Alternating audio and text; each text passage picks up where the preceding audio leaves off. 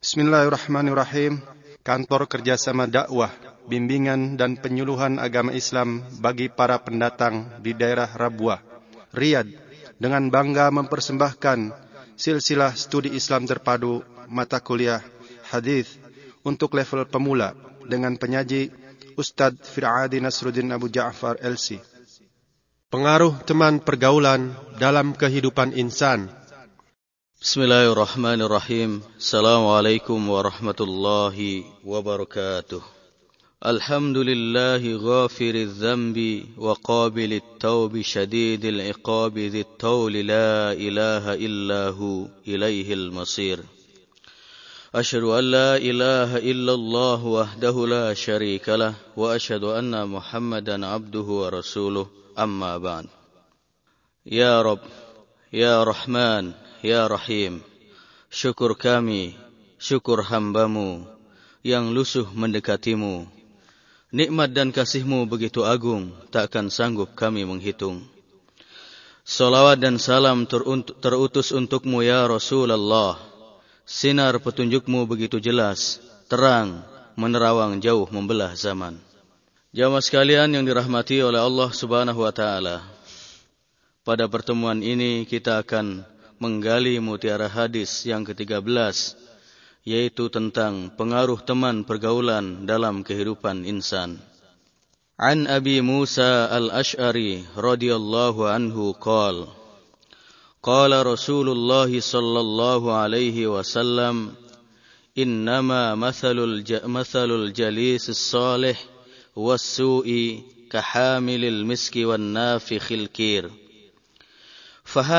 miski imma an yuhdhiyaka wa imma أن تبتاع منه وإما أن تجد منه ريحا طيبة. ونافخ الكير إما أن يخرق ثيابك وإما أن تجد منه ريحا منتنة. متفق عليه. Diriwayatkan dari Abu Musa al-Ash'ari radhiyallahu anhu ia berkata bahwasanya Rasulullah sallallahu alaihi wasallam pernah bersabda Permisalan teman duduk yang baik dan teman duduk yang buruk adalah seperti penjual minyak wangi dan tukang pandai besi. Penjual minyak wangi dapat menghadiahkan minyak wangi untukmu, atau engkau bisa membeli darinya, atau paling tidak ia bisa menularkan bau harum kepadamu. Sedangkan tukang pandai besi, ia bisa membakar baju yang engkau kenakan, atau paling tidak ia dapat menularkan bau yang tak sedap kepadamu. Hadis ini diriwayatkan oleh Bukhari dan Muslim. Jamaah sekalian yang dirahmati oleh Allah Subhanahu wa taala.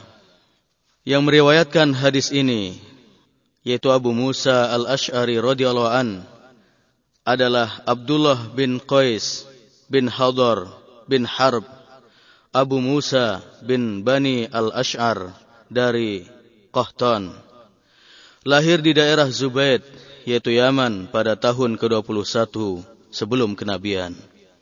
Ia datang ke Mekah saat Islam muncul kali pertama, lalu ia memeluk agama yang suci ini di Mekah.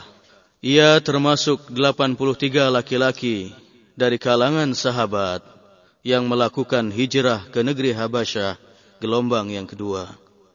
Ia termasuk sahabat Rasulullah Sallallahu Alaihi Wasallam yang sangat pemberani juga merupakan penakluk negeri. Ia pernah menjadi gubernur untuk daerah Zubaid dan Aden yaitu daerah Yaman di masa pemerintahan atau di masa Rasulullah sallallahu alaihi wasallam. Begitu pula ia pernah didaulat menjadi gubernur Basrah yaitu Irak pada tahun ke-17 Hijriah pada masa pemerintahan Umar bin Khattab radhiyallahu an. Pada masa itu ia menaklukkan negeri Asfahan dan Ahwaz. Ia memerintah Basrah hingga Amirul Mukminin meraih syahadah. Ketika Uthman bin Affan radhiyallahu an naik menjadi khalifah, tetap mempercayakan Abu Musa al-Ash'ari memimpin Basrah hingga beberapa waktu lamanya, hingga akhirnya ia diganti dengan sahabat yang lain. Setelah itu, Abu Musa al-Ash'ari radhiyallahu an berpindah ke Kufah dan penduduknya meminta kepada khalifah Uthman bin Affan radhiyallahu an untuk mengangkatnya sebagai gubernur mereka dan permohonan serta permintaan penduduk Kufah diluluskan oleh Utsman bin Affan radhiyallahu an. Ia terus memimpin Kufah hingga Utsman radhiyallahu an terbunuh. Khalifah sesudahnya yaitu Ali bin Abi Thalib radhiyallahu an tetap mengukuhkan Abu Musa al-Ash'ari sebagai gubernur Kufah hingga beberapa waktu lamanya. Abu Musa adalah sahabat Nabi sallallahu alaihi wasallam yang paling indah dan bagus bacaan Al-Qur'annya.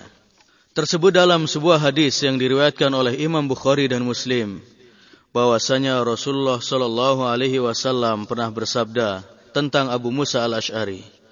Laqad utita mizmaron min mazamiri ali Dawud. Sungguh engkau wahai Abu Musa telah dikaruniai seruling dari serulingnya keluarga Dawud. Yang dimaksud dengan seruling dalam hadis ini adalah keindahan suara dan kebagusan bacaan. Sedangkan yang dimaksud dengan keluarga Daud adalah Nabi Daud alaihissalam itu sendiri. Karena tak ada seorang pun dari anggota keluarganya yang lebih bagus dan lebih indah dari suara Nabi Daud alaihissalam. Abu Musa al-Ash'ari radhiyallahu an meninggal dunia pada tahun ke-50 Hijriah di Kufah. Ia meriwayatkan hadis dari Nabi sallallahu alaihi wasallam sebanyak 355 hadis. Jamaah sekalian yang dirahmati oleh Allah Subhanahu wa taala. Setelah kita mengenal perawi hadis ini, marilah kita mempelajari dan mengkaji al-makna al-ijmali dari hadis ini, yaitu penjelasan umum dari hadis ini.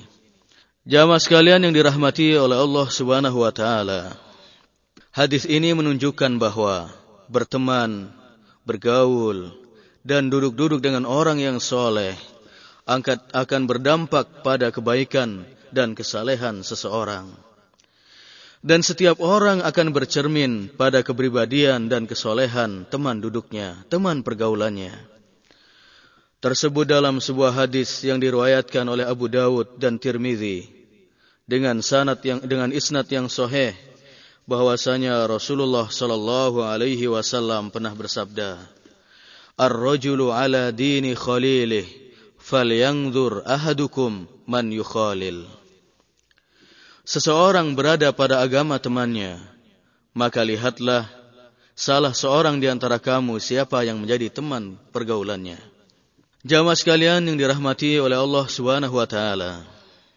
Sebaliknya, berteman dan bergaul serta duduk-duduk dengan orang yang jahat dan hina akan menyeret seseorang ke lembah kehinaan dan membawanya ke jurang neraka.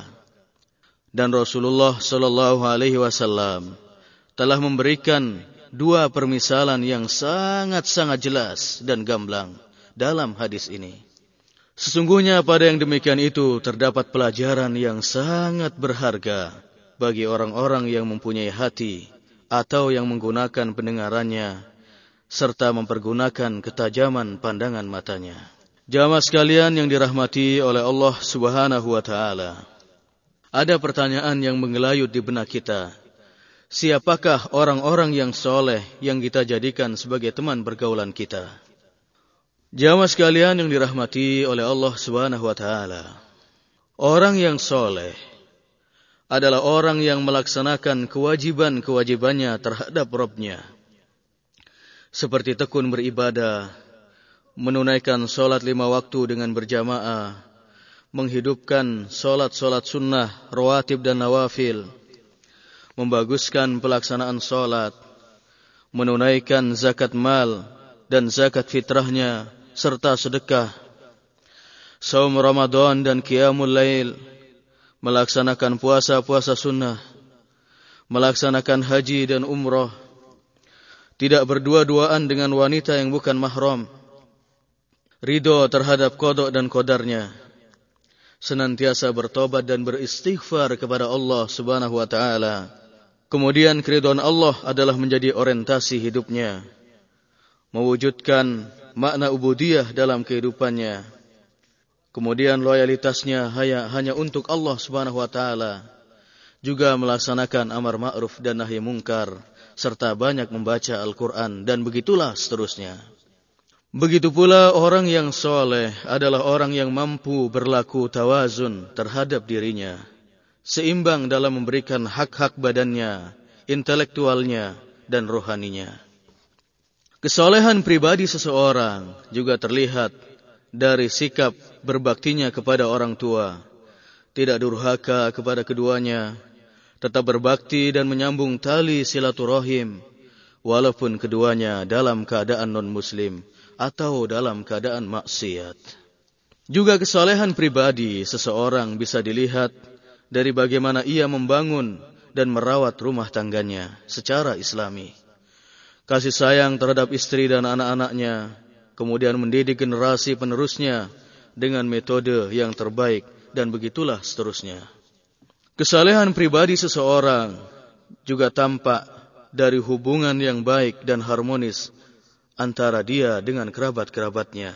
Bukan bermusuhan, bukan saling merenggangkan atau bahkan saling memutuskan tali silaturahim. Kesalehan pribadi seseorang juga terbaca dari keharmonisan dan kerukunannya dengan tetangga-tetangganya, baik yang dekat apalagi yang jauh. Baik yang dekat maupun yang jauh. Terlebih kesalehan pribadi seseorang tercermin dari pergaulannya dengan masyarakat, seperti berakhlak yang terpuji, jujur, tidak berlaku curang, menipu dan khianat. Juga menepati janji, menjauhi sifat nifak, hipokrit, tidak menganiaya orang lain, tidak mencaci dan berkata-kata keji, tidak menghina dan justru beramah tamah serta berlemah lembut terhadap mereka. Membantu kesulitan, bermurah hati, dan tidak menyebut-nyebut pemberiannya kepada orang lain. Begitu pula ia tidak takabur, kemudian ia menjaga rahasia, mengalirkan kebahagiaan, memuliakan tamu, tidak hasad, iri hati, tidak pula berpura-pura, dan lain sebagainya. Jamaah sekalian yang dirahmati oleh Allah Subhanahu wa taala. Apa yang kita sebutkan tadi dari karakter kesolehan pribadi terangkum dalam ungkapan Syekh Muhammad bin Saleh Al-Utsaimin rahimahullah. Ahlul khairi hum ahlul ilmi wal imani was salah. Orang-orang yang soleh, yaitu orang-orang yang baik, adalah ahli ilmu, iman dan kebaikan. Ya, orang yang berilmu, beriman, dan selalu berbenah diri adalah tipe orang yang pantas kita cintai. Kita jadikan sebagai teman duduk dan pergaulan kita.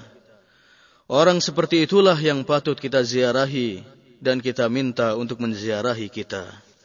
Orang-orang seperti itulah yang akan mengajak kita meraih kebahagiaan yang hakiki, yaitu kebahagiaan di akhirat kelak yaitu di surganya Allah yang seluas langit dan bumi.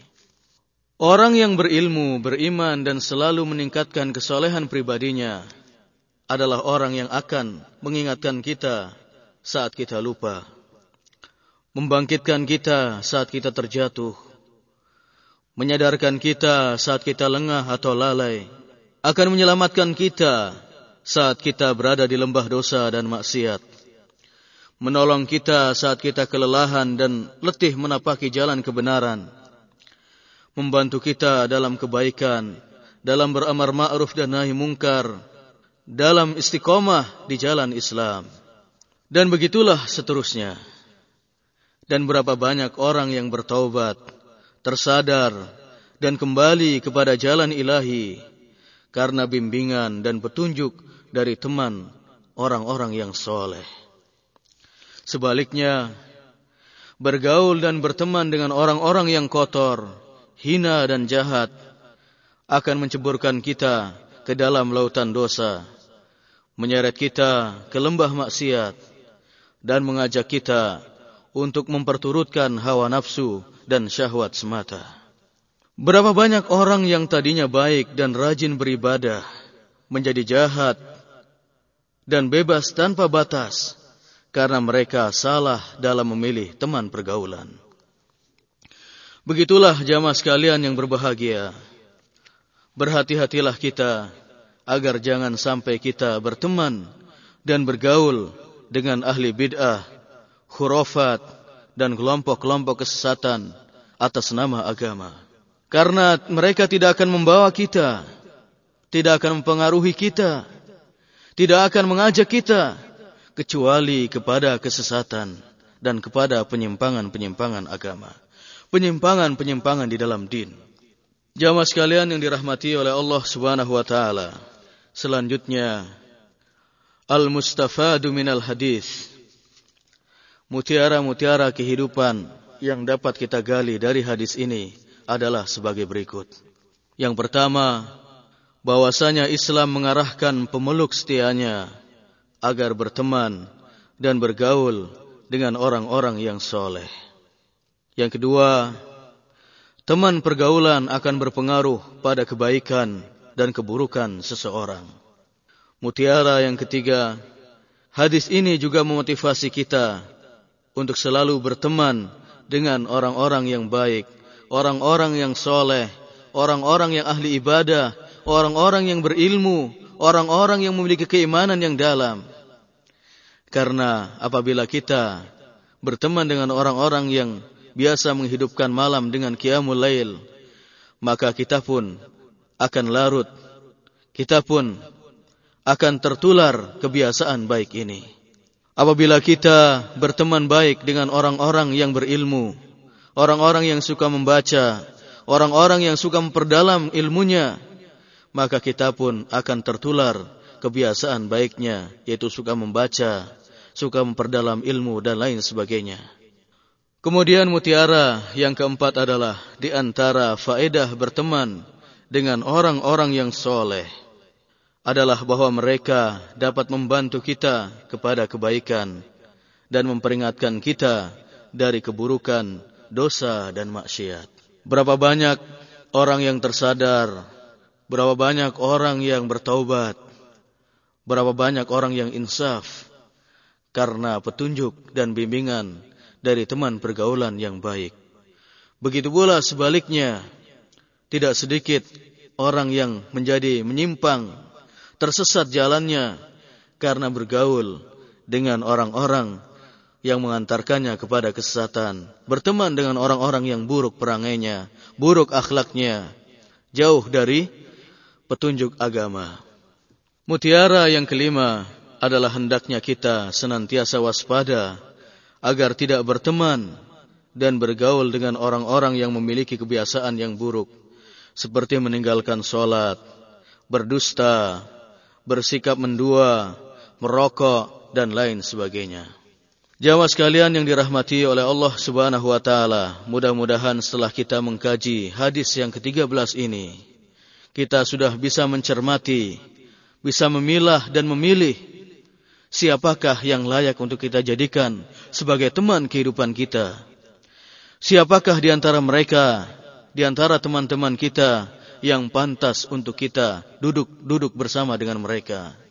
Setelah ini kita pun bisa mulai memilah-milah siapakah teman-teman kita yang baik yang mesti banyak kita ziarahi.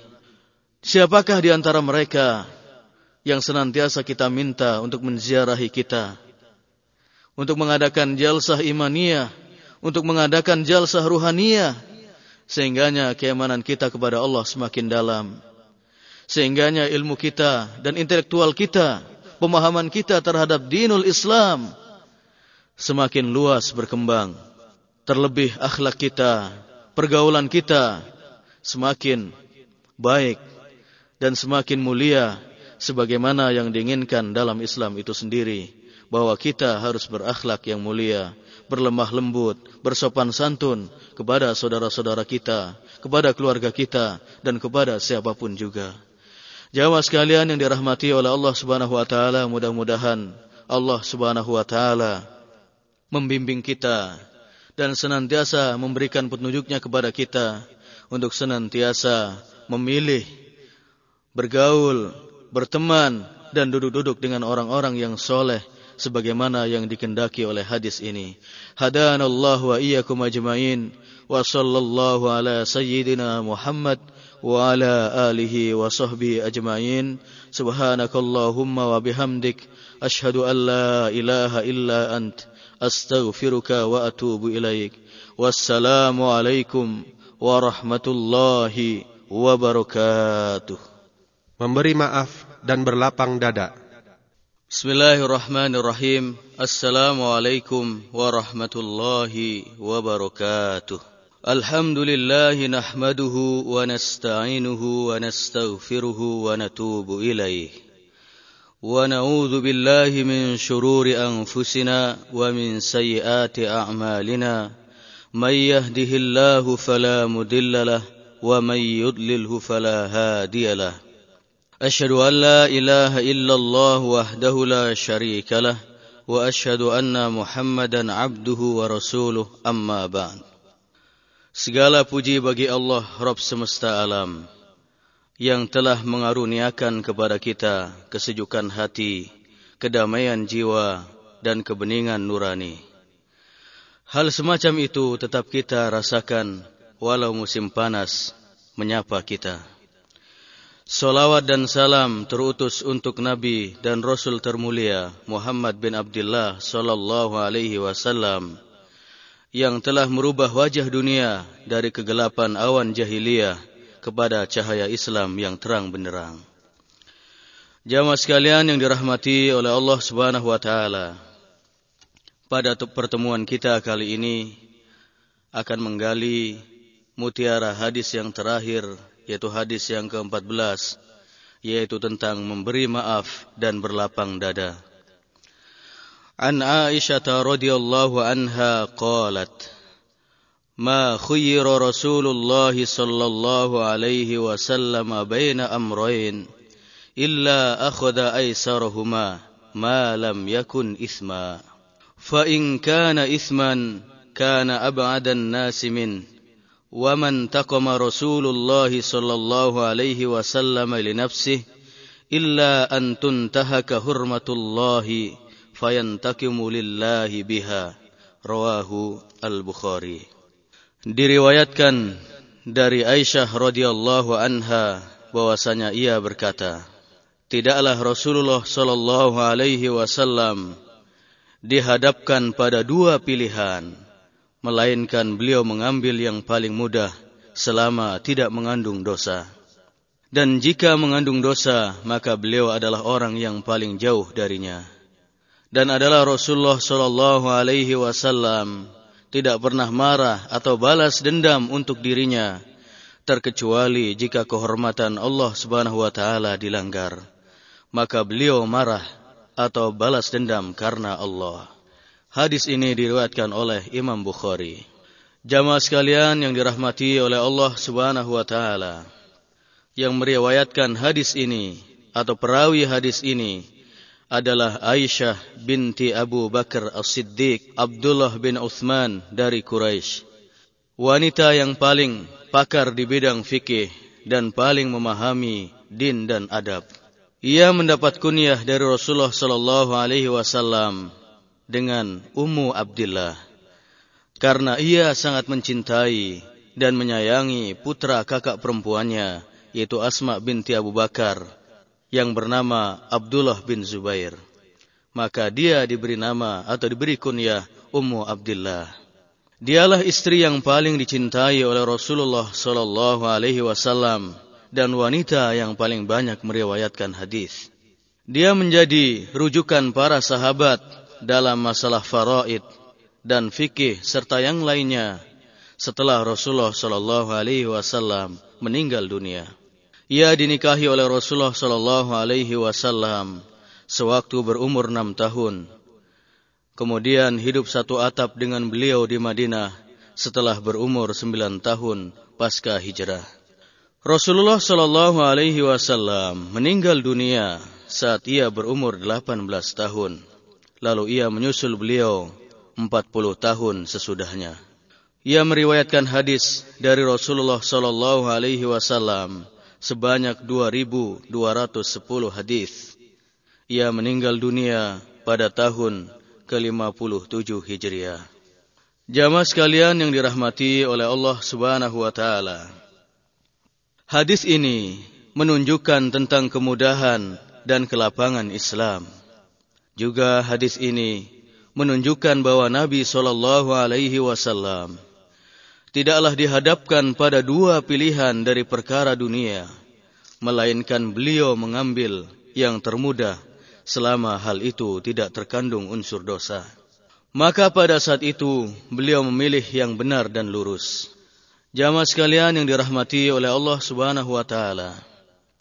Kita selaku pengikut Rasulullah sallallahu alaihi wasallam yang berupaya untuk selalu berada dalam petunjuknya, hendaknya dapat bersikap memudahkan dan tidak mempersulit orang lain atau siapa saja. Karena memberi kemudahan merupakan akhlak yang paling utama yang diridhoi oleh Allah Subhanahu wa taala. Allah berfirman di dalam surah Al-Baqarah ayat 185.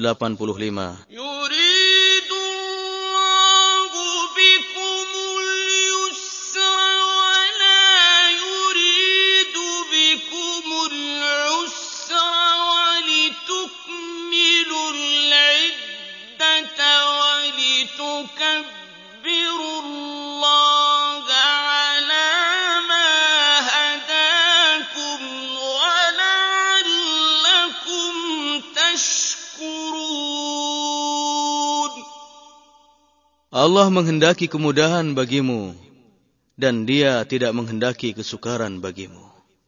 Seorang muslim yang senang mempersulit dan membelit-belitkan urusan, membelit-belitkan masalah, setelah memahami petunjuk Nabi Shallallahu Alaihi Wasallam, bukanlah seorang muslim yang komit.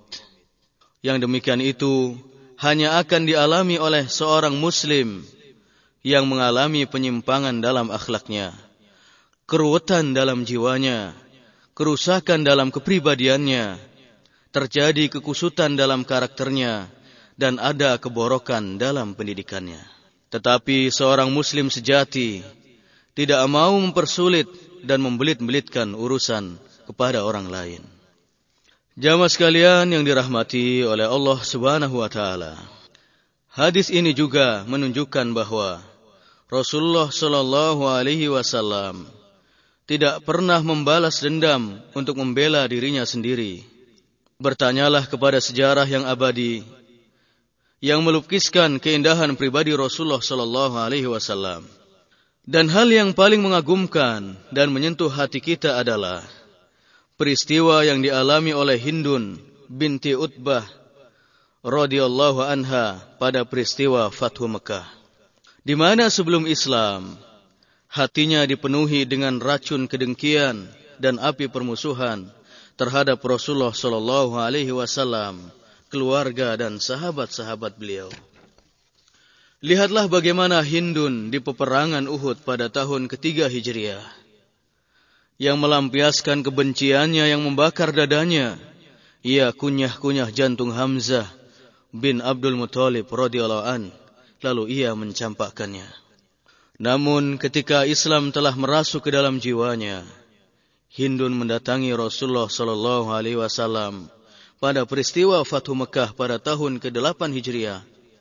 Seraya ia berkata, "Wahai Rasulullah, dahulu tidak ada di muka bumi ini orang yang paling aku inginkan menjadi hina terkecuali engkau dan pengikut-pengikutmu. Namun pada hari ini Tiada orang yang berada di muka bumi yang paling aku inginkan menjadi mulia dan terhormat kecuali engkau dan para pengikut-pengikutmu. Dan Rasulullah Shallallahu Alaihi Wasallam pun memaafkan kebiadaban Hindun sebelum Islam. Dan beliau sama sekali tidak membalas dendam kepadanya. Bahkan beliau membuka lebar-lebar untuknya pintu kemaafan. Jamaah sekalian yang dirahmati oleh Allah Subhanahu wa taala. Berarti hadis ini juga membimbing kita untuk memiliki satu budi pekerti yang sangat mulia, yaitu lapang dada dan memaafkan kekhilafan orang lain. Jamaah sekalian yang dirahmati oleh Allah Subhanahu wa taala, dalam keseharian hidup kita tidak pernah luput dari berbuat dosa dan kesalahan. Bahkan mungkin kezaliman serta kesemena-menaan terhadap orang lain baik disengaja atau tidak, disadari atau tidak. Terlebih kita yang menempuh perjalanan ini dalam kafilah dakwah, di mana kita harus banyak bersentuhan dengan banyak karakter jiwa dari berbagai latar belakang, suku, keturunan, adat, kecerdasan, emosional, dan lain-lain. Tidak jarang kita telah melukai perasaan orang lain lantaran ucapan-ucapan kita yang tidak terukur dan terarah dengan baik. Sehingga hatinya selalu dipenuhi awan bila bersua dengan kita.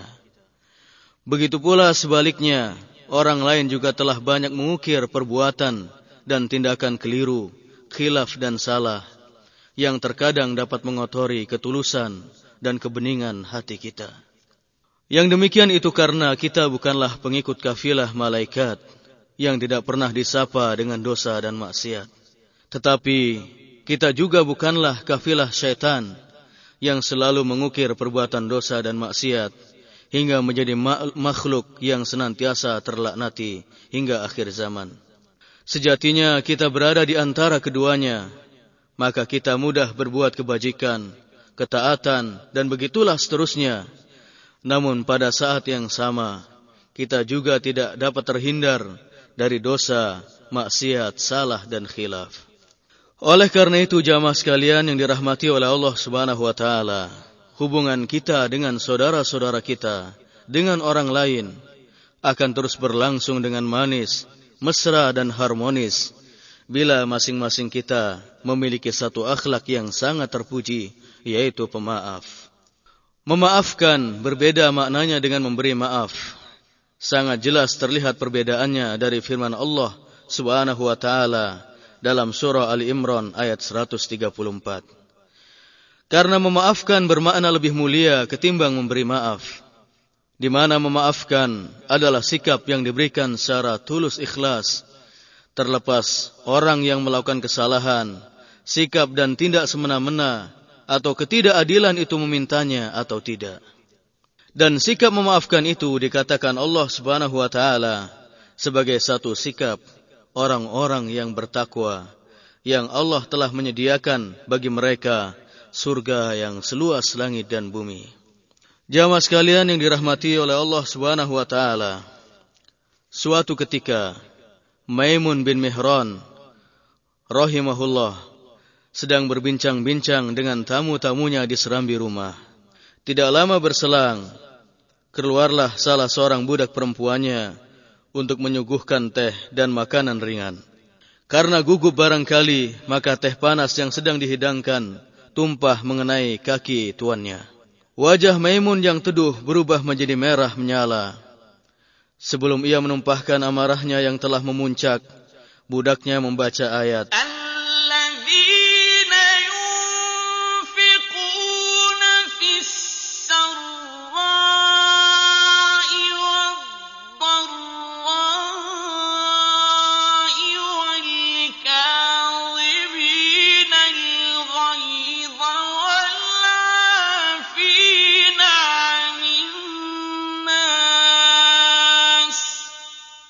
Dan orang-orang yang mampu menahan amarahnya. Maka Maimun berkata, Aku telah menahan amarahku. Lalu budaknya melanjutkan ayat, Wal'afina anin nas, dan orang-orang yang memaafkan kesalahan orang lain. Maka Maimun pun berkata, Aku telah memaafkan kesalahan-kesalahanmu. Lalu budaknya melanjutkan ayat,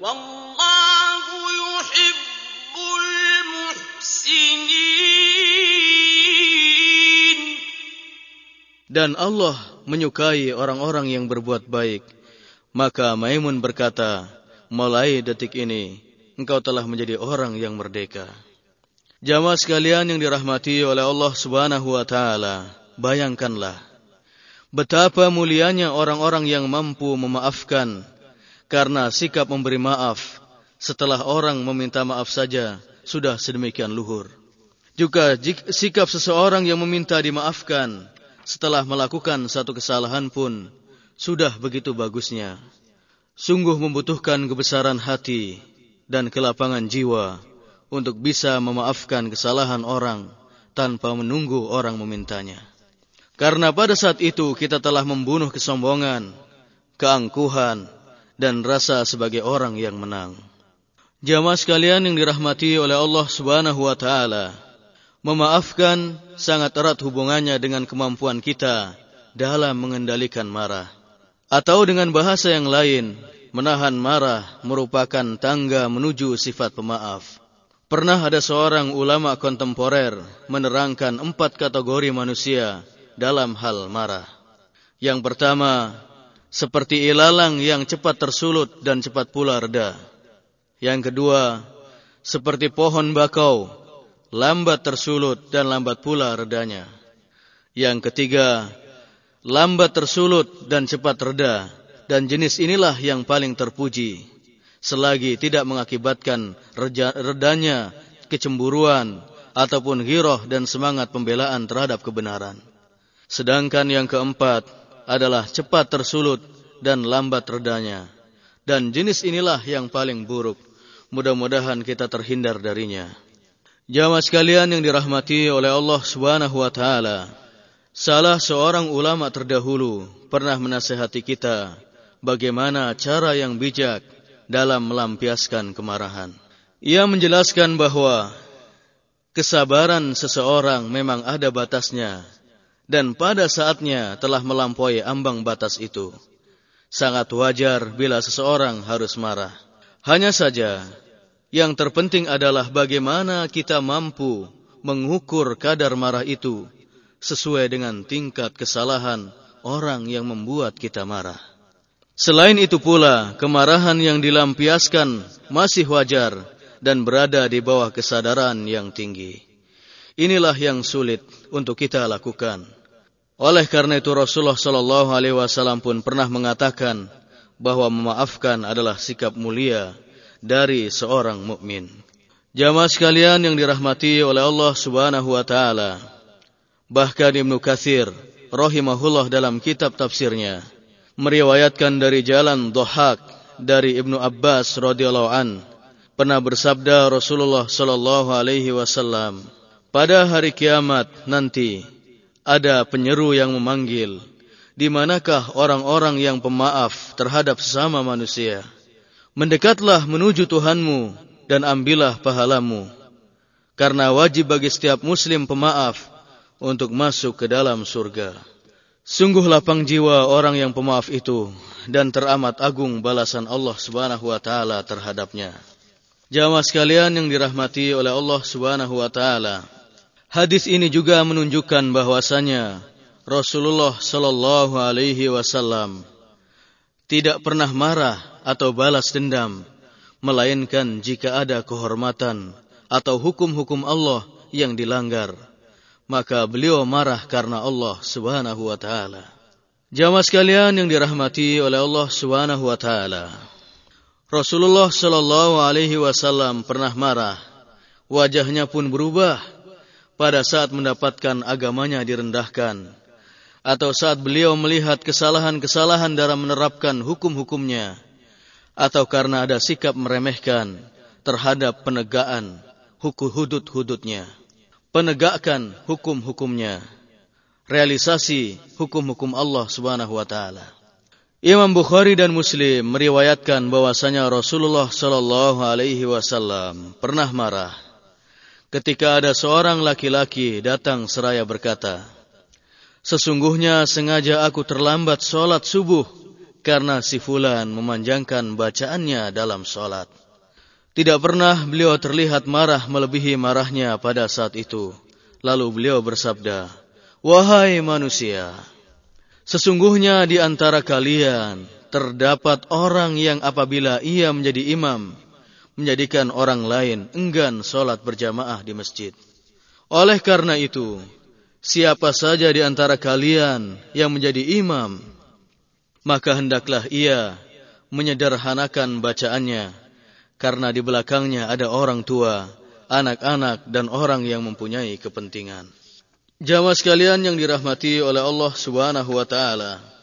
Demikian pula Rasulullah sallallahu alaihi wasallam pernah marah dan wajahnya merah padam saat datang Usamah bin Zaid yang mewakili Bani Makhzum yang mengutarakan dispensasi kepada beliau terhadap wanita dari Bani Makhzum yang mencuri agar ia tidak dipotong tangannya. Dalam keadaan marah, Rasulullah sallallahu alaihi wasallam bersabda kepada Usama, "Atashfa'u fi haddin min hududillah ta'ala?" Atashfa'u fi haddin min hududillah ta'ala?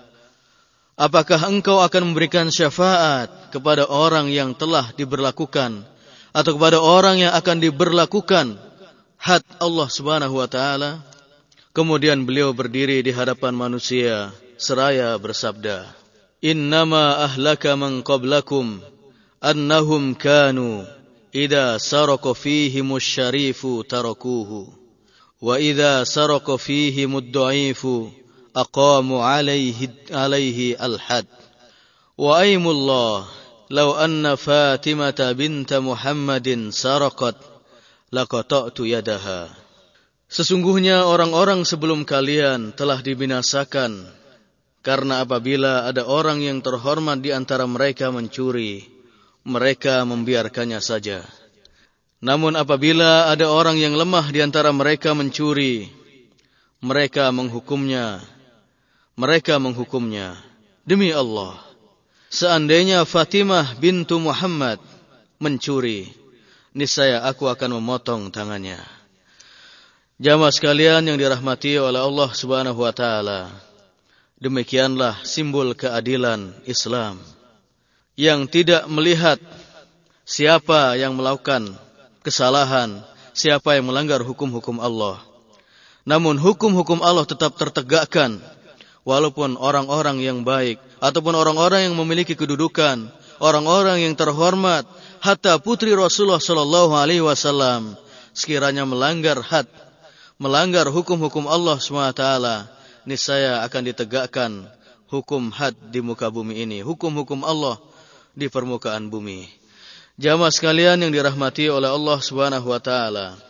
Adapun mutiara-mutiara hadis yang dapat kita ambil dari materi kita pada hari ini adalah yang pertama, Islam merupakan agama yang mudah dan penuh dengan toleransi selama hal itu tidak mengandung unsur dosa.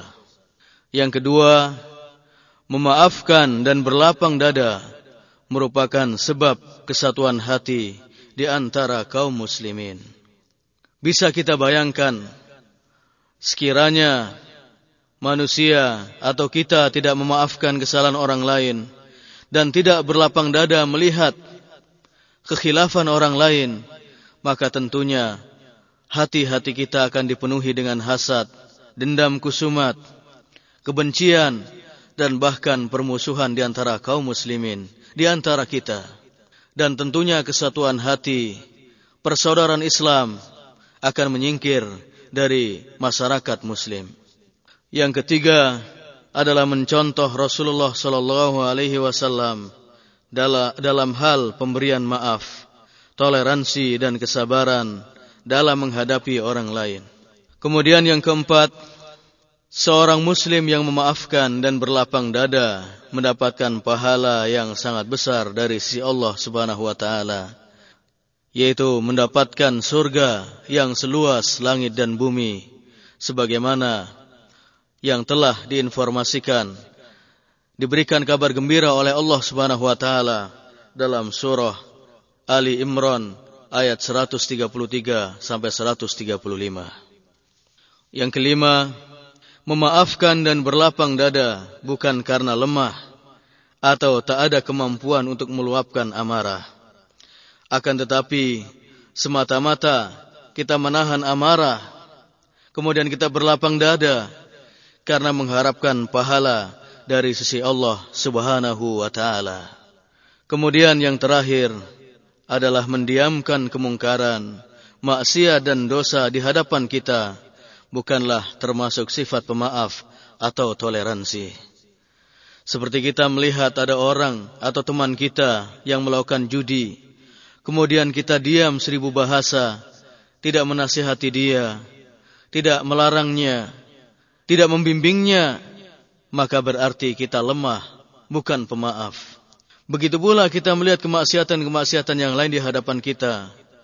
seperti orang yang merokok, kemudian berbicara dengan yang bukan mahram, baik lewat telepon ataupun yang lain, kemudian melakukan kemaksiatan-kemaksiatan yang lain, berzina ataupun yang lain. Namun ketika kita mendiamkannya karena alasan toleransi dan pemaaf, maka itu adalah toleransi dan sifat pemaafan yang bukan pada tempatnya. Toleransi dan kemaafan yang sama sekali tidak dianjurkan oleh Islam, tidak dianjurkan oleh Rasulullah sallallahu alaihi wasallam dan tidak dikehendaki oleh Allah Subhanahu wa taala. Justru hal itu adalah pertanda kelemahan kita dan simbol ketidakberdayaan kita di hadapan manusia. Jamaah sekalian yang dirahmati oleh Allah Subhanahu wa taala, demikianlah kajian kita. Hadis yang ke-14 yang merupakan hadis pamungkas pada level 1 ini. Mudah-mudahan setelah kita mengkaji hadis ini, kita bisa memiliki sifat yang sangat baik, yang sangat terpuji di dalam Islam, yaitu sifat pemaaf dan berlapang dada.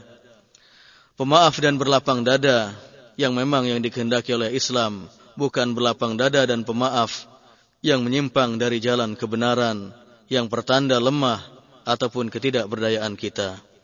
Mudah-mudahan Allah Subhanahu wa taala memberikan kita kemudahan-kemudahan dan keringanan serta jalan-jalan ya untuk kita sampai kepada sifat pemaaf dan berlapang dada ini.